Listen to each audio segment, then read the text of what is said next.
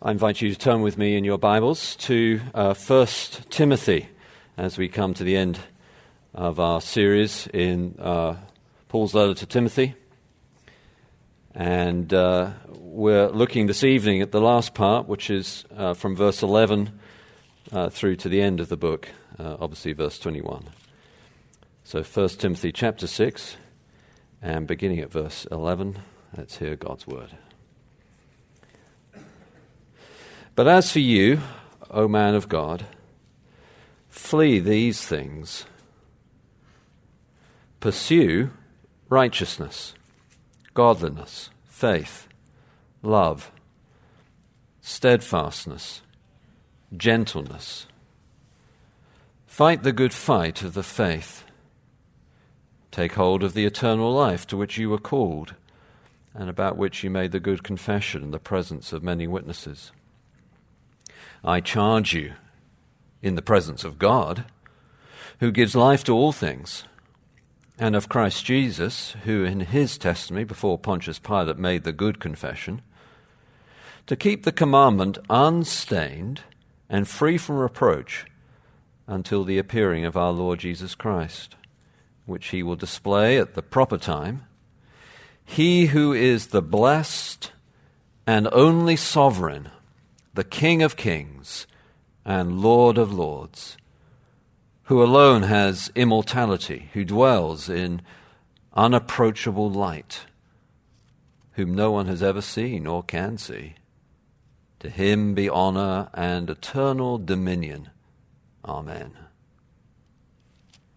As for the rich in this present age, charge them not to be haughty nor to set their hopes on the uncertainty of riches, but on God, who richly provides us with everything to enjoy.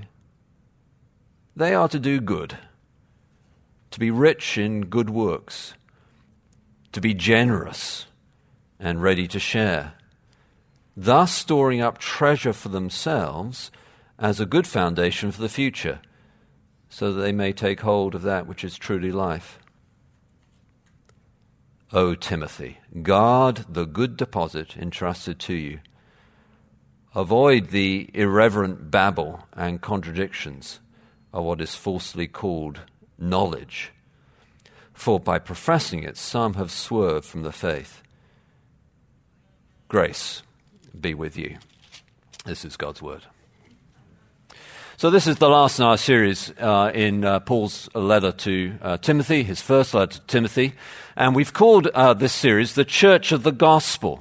And the reason why we've called it that is because we're reflecting uh, what we take to be the main theme of the book, which you'll find uh, if you keep your Bibles open, in 1 Timothy chapter 3 and verse 15 where he says, uh, You may know how one ought to behave in the household of God, which is the church of the living God, a pillar and buttress of the truth. And Paul's obviously, when he's talking about the truth there, he's not talking about mathematical truth or engineering truth or um, scientific truth. He's talking about gospel truth. And so we've summarized the main theme of this book and the main theme of the series as the church of the gospel in reflection of Paul's teaching here, the, the main um, theme of the book, as he summarizes, that he's telling us how we ought to behave in the household of God, which is the church of the living God, a pillar and buttress of the truth of the gospel, the church of the gospel.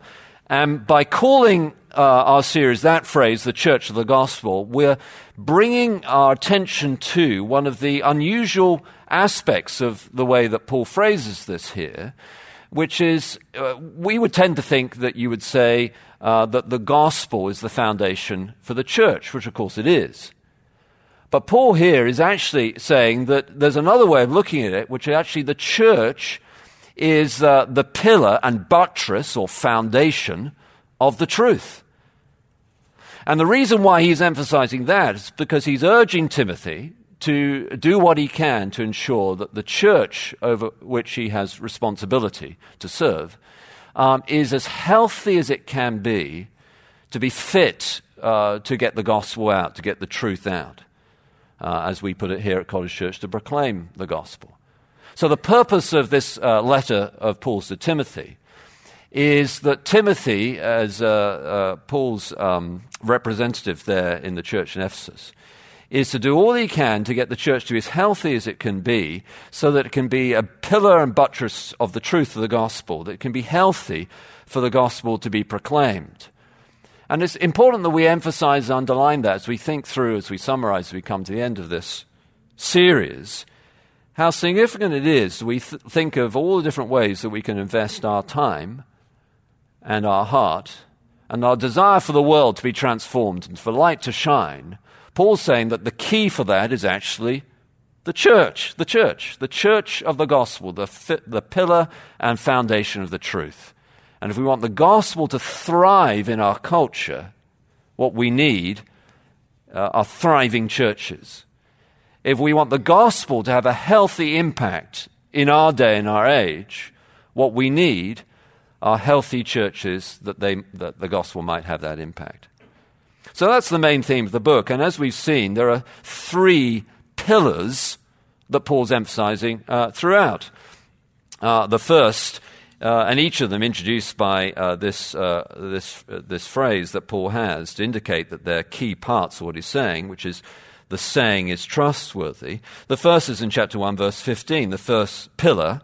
The saying is trustworthy and deserving of full acceptance that Christ Jesus came into the world to save sinners, of whom I am the foremost. So the first pillar is healthy doctrine. If you want a healthy church, you need healthy doctrine. The second pillar eh, you'll find in chapter 3, verse 1. The saying is trustworthy. Again, notice the same uh, way of phrasing it. The saying is trustworthy. If anyone aspires to the office of overseer, he desires a noble task. And then Paul goes on to teach about leadership, elders, uh, elders and deacons. Um, so we have healthy doctrine, then healthy leadership. And then the third pillar you'll find in um, verses 8 and 9 of chapter 4, where he says, While bodily training is of some value, godliness or character, Christian character, godliness is of value in every way as it holds promise for the present life and also for the life to come. The saying is trustworthy and deserving of full acceptance, referring back rather than forward to what he's just said. So the third pillar is a pillar of character. So those three pillars, we want a healthy church to have a healthy gospel going out. How are we going to do it? What we need is healthy leadership. What we need is healthy doctrine. What we need is a membership of the church, those who commit in the church who have healthy Christ like character. That is what will give us a healthy church, and that is what will give us a healthy impact of the gospel on the culture around. When we have healthy churches, we'll have a healthy gospel impact. And the way to have healthy churches is for each of those three pillars to be in place healthy doctrine, healthy leadership, and healthy character. Now, Paul's a good teacher. Uh, as he comes to the end, is going to repeat himself, um, but uh, in a, a new take and new emotive appeal. And actually, this last section that we're looking at this evening circles back to those three main pillars again. In a slightly different order, we have uh, leadership first, then character, then doctrine. And those are the three aspects of the message and the passage this evening. So, first of all, uh, we have uh, leadership, and this runs from verse 11 through to verse 16. And it has a different aspect because Paul is focusing now on Timothy as he calls him, you man of God. Um, the phrase man of God is drawn from the Old Testament. It was used as an honorific title for the prophets of the Old Testament. And Paul, therefore, as he's looking at Timothy, is giving him great impetus and uh, weight to the charge that he's giving him. You, man of God. And, and Timothy, as he heard that phrase, man of God, would have had in his mind Moses, Elijah, Isaiah. Well, now, Timothy, you, man of God. So he's talking about leadership, with specifically focusing on, on Timothy. And um, this healthy leadership he wants here, now Paul gives not only a fresh emotive appeal, you, O man of God, but also some fresh teaching about leadership. And there are really three parts of what he says here about leadership. Uh, healthy leadership must have um, uh, the, uh, uh, it must be moral, experiential, and then what I'm going to call eschatological or focused on the end.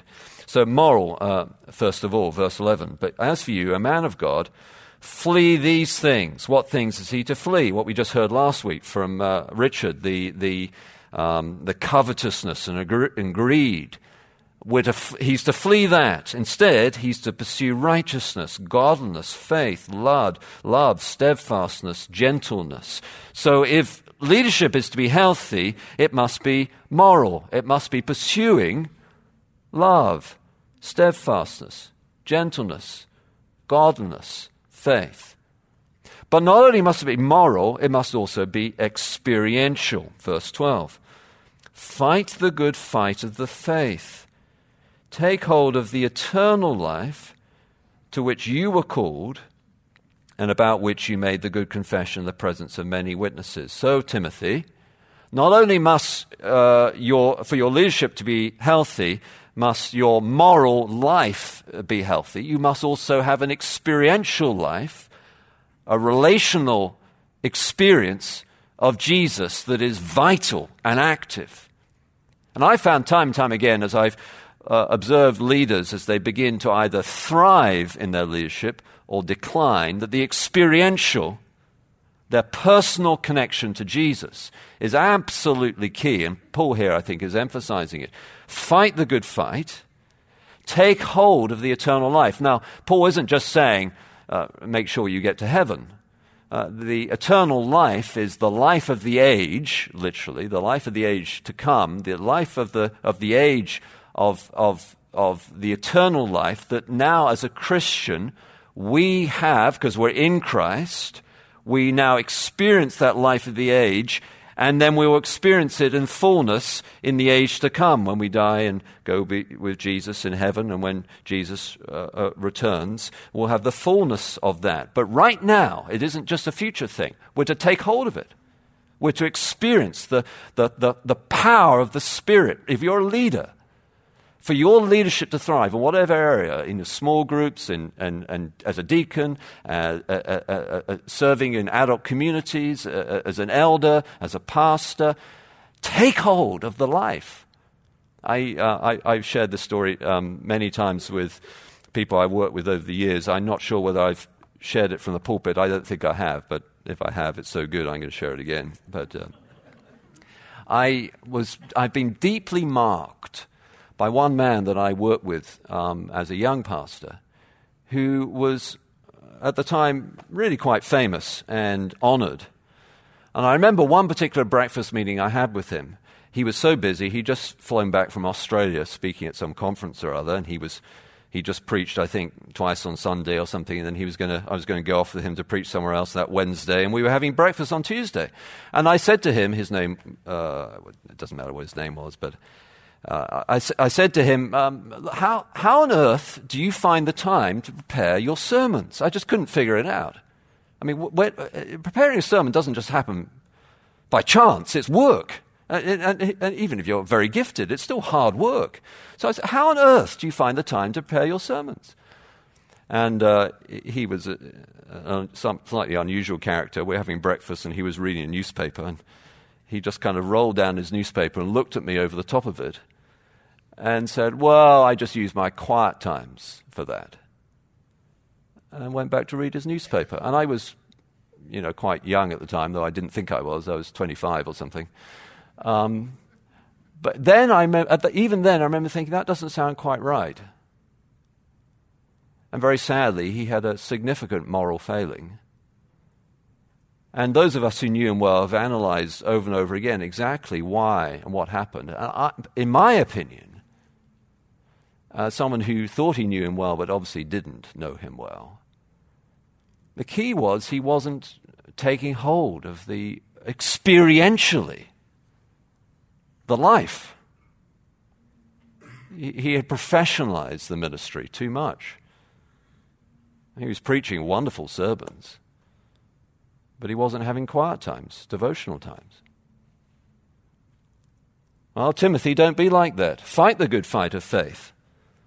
Take hold of the eternal, eternal life to which you are called and about which you made the good confession in the presence of many witnesses. Remember, Timothy, your commitments not only to um, leadership, but to your relationship with uh, Jesus.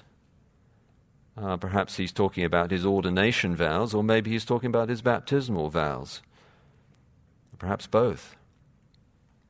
But if that is um, a weighty remembrance, there's a yet more weighty one to come. So, healthy leadership, moral, experiential, but then also what I'm calling eschatological.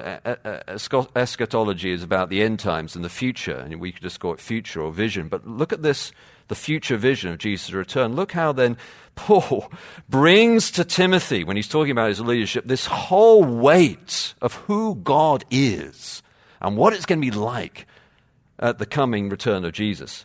And having reminded him of his confession he made in the presence of many human witnesses, he now says, verse 13, I charge you in the presence of God. Uh, that's, that's, that's really uh, awesome. Not in the presence of all these other people, but in the presence of God, who gives life to all things, and of Christ Jesus, who in his testimony before Pontius Pilate made the good confession. In other words, Jesus, in his leadership, when he was under huge pressure before Pontius Pilate, stood up and accounted and didn't uh, for, for God's calling upon his life and didn't cave in, but stood firm. You, Timothy, keep the commandment unstained and free from reproach until, here's the eschatology, the appearing of our Lord Jesus Christ. You see, leadership, Christian leadership, is only ever a stewardship. The church is never ours, it's His. The ministry is never ours, it's His. I always uh, I get slightly nervous when someone says about some other church, whether some well known pastor, it's so and so's church. No, it's not. It's Jesus' church. And it's not merely, I think, a terminological difference. We, elders, deacons, Bible study leaders, pastors, we are merely stewards. We have a stewardship until the appearing of Jesus. And Paul's urging Timothy to have healthy leadership, to have that stewardship clearly in mind, eschatologically, the coming return of Jesus, which, when he appears, verse 15, then uh, verse 15, which he will display at the proper time, that is, the time that only God knows. He who is the blessed and only sovereign, the King of kings and Lord of lords, who alone has immortality, who dwells in unapproachable light, whom no one has ever seen or can see, to him be honor and eternal dominion. Paul is layering on description after description of what the presence of God it will truly be like at the coming return of Jesus so that the leadership that Timothy is to model is healthy, so the leadership of the whole church is healthy. So, first of all, leadership, he cycles back to these key pillars, which are three, of course, and this leadership one he picks up first in this summary part of the, of the book at the end. Uh, but not only a leadership character, which he's addressed from a number of different angles. And this one is a particular angle specifically about the rich the wealthy. Now, as we look at this text about the rich and the wealthy, of course, we have to be aware that from a global perspective, every single person, I, I would say, or at least most of us in this room, are rich. Uh, from a global perspective. But then, of course, from a Chicagoland perspective, some of us are more rich than others. So we, we all need to apply it, and some need to apply it more closely than, than others do. Paul says, As to the rich in this present age, charge them not to be haughty, nor to set their hopes on the uncertainty of riches, but on God, who richly provides us with everything to enjoy. They are to do good, to be rich in good works, to be generous and ready to share, thus storing up treasure for themselves. Um, and then he's looking, of course, uh, to the coming return of Jesus again. So, what does he say to the rich? He tells them two things not to overestimate and one thing not to underestimate.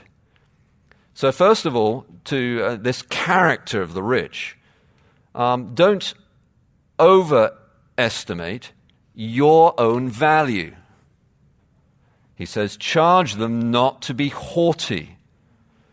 Uh, rich, do not overestimate your own value. It's very easy when you're wealthy to begin to think that you're more important than you truly are. um, you have a VIP pass. you can get into those uh, rather nice seats at the uh, baseball stadium. And uh, when you're wealthy, everyone starts to treat you slightly differently. At least I'm told. I've never been wealthy myself, but that's what I hear. And so easy, isn't it? If you have done very well in business, you've made a whole bunch of money, easy to begin to think that, uh, that really we're quite special. We've made a lot of money and other people haven't. We've got the secret source. But truly, it's all God's blessing, isn't it? And so we must not overestimate our own value. We are, we are not valued by our bank balance. We should not be haughty if we are um, wealthy. So don't overestimate our own value. Also, do not overestimate our own security. So Paul says, nor to set their hopes on the uncertainty of riches. It's a funny thing that money, part of the, the power of money over people's lives, is it seems to give us great security. But of course, it's a mirage, isn't it? Uh, you only have to watch the stock market to know that. And you can make a whole bunch of money and then lose it. And maybe make a whole bunch more money. But, but money doesn't feel like that to, to most people. It feels very secure. If you want security, you get money. But of course, actually, riches are very uncertain. So we shouldn't, uh, if we are wealthy, do not overestimate our own value and do not overestimate our own security. Our security, of course, is in God, not in our money. This is true for everyone. And there's nothing exactly nothing wrong with money. And Paul says here, richly provides us with everything to enjoy. Um, life is to be enjoyed uh, under God. There's nothing wrong with enjoying what God has given us. Paul encourages the rich to do so. But don't overestimate uh, your own uh, value and don't overestimate your own security. What are you not to underestimate? Verse 18 They are to do good, to be rich in good works and generous and ready to share. It's easy to underestimate, if you're wealthy, the impact that your life as a generous man or woman can have. I, when I talk to people who are very wealthy, sometimes I, it seems as if uh, such individuals don't always realize the, sh- the extraordinary impact they are having, they could have even more. Uh, the truth is, and there are books that have been written about this. Um, I think one has got the title Patrons That Advance the Gospel, Gospel Patrons. The truth is that throughout the history of the church, God has been pleased to use the generosity of his people to advance his kingdom. Uh, one of the most famous examples of this in uh, church history is a woman called the Countess of Huntingdon. The Countess of Huntingdon was a very, very wealthy aristocrat in the 18th century and was the patron for George Whitefield, the famous evangelist, and many others as well. And the Countess of Huntingdon, in order to advance the gospel in England at the time, uh, you couldn't do church planting. Um, you couldn't just start up a new church unless you were an aristocrat and then you could put a chapel on your own land. So, what the Countess of Huntingdon did was she used her immense resources to buy up a whole bunch of land in England and put a whole bunch of chapels on it. And then, therefore, do church planting. And still, uh, I mean, hundreds of years ago, still occasionally you'll come across a Huntingdon Connection church.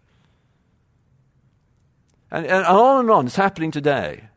But it's easy, isn't it? I think, if we are wealthy, to begin to think life uh, become comfortable, maybe even lazy, and underestimate the impact that our lives can have on the progress of the gospel locally and globally. So don't overestimate your own value, don't overestimate uh, your security, um, but also don't underestimate the impact that your life can have, not only um, in advancing the kingdom, but then storing up treasure for themselves as a good foundation for the future, investing in, uh, in heaven where moths cannot eat and rust does not destroy, as Jesus puts it. So, a healthy church for a healthy gospel. These three pillars that he's circling back to again first of all, leadership, moral, experiential, and eschatological. Then character, particularly from the angle of the wealthy. Why particularly from the angle of the wealthy? I think because, and we looked at the, the parallel passage to this last week that Richard did so well, where this um, the, the contentment being the solution to coveting. Because so often false teaching, which was the problem that was taking place in Ephesus, that Paul is urging Timothy to counter with this healthy church. So often false teaching, it seems to be the case in Ephesus, comes along with a, with a, a, a heterodox, unhealthy appeal to the base motivations money, materialism, that kind of thing. But what is the right motivation? Well, to use your resources for the kingdom of God. And that's what Paul is urging upon the rich at the church that uh, Timothy is being asked to serve.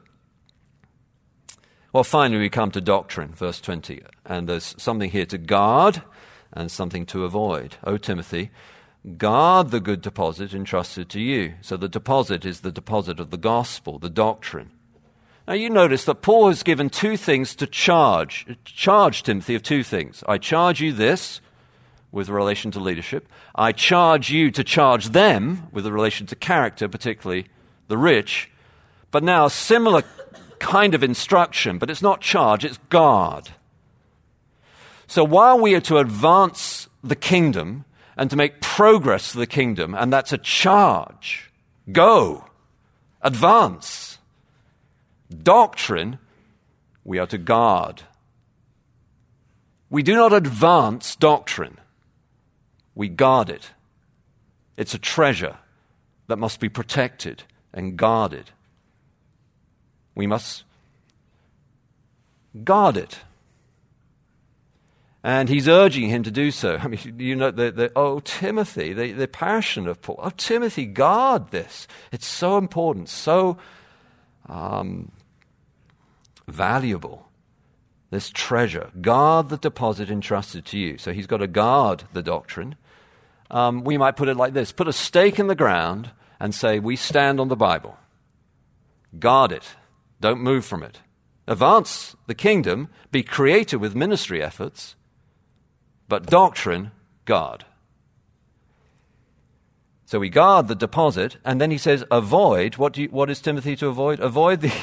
Uh, Paul can sometimes be so rude when it comes to false teaching. Avoid the irreverent babble and contradictions, or what is falsely called knowledge.